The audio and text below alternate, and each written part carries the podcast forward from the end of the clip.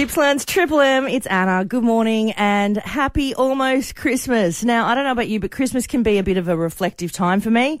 Um, I always like to have a bit of a look back over the year that was.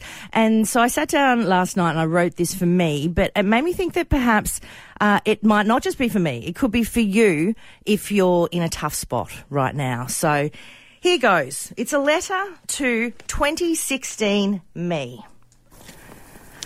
Hi Anna, it's me, Anna, your best friend, your worst enemy, writing to you from the future, Christmas 2020. Okay, so you turned 40 this year, 2016. What a big birthday. Bet you never expected to get to this age.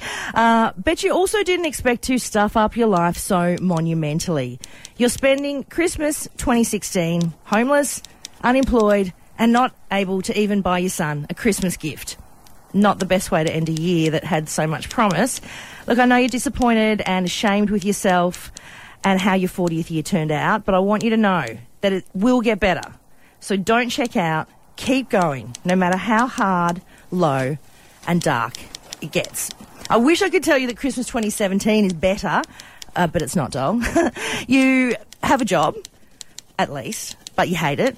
Then get this. On Christmas night 2017, your home will be flooded and you're going to lose everything and end up homeless again.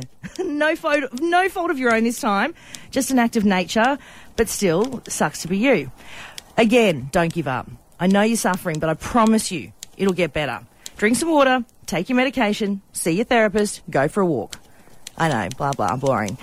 Christmas 2018 and 2019, you're going to be broke still and you'll work both of those days, but do what you got to do, just keep going.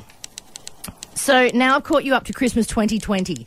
You did good this year, chick. You moved interstate to a little town called Warragul in Gippsland for a job that you love, to a place though that you don't know anybody, not a soul.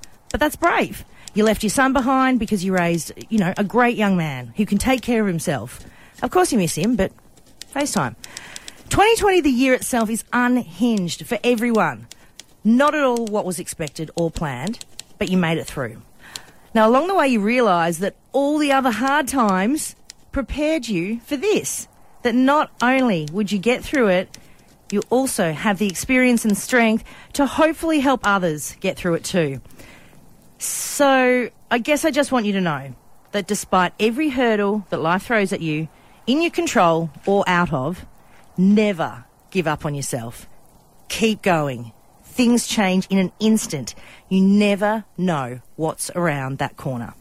Happy Christmas 2020, Tiger, Queen, or King.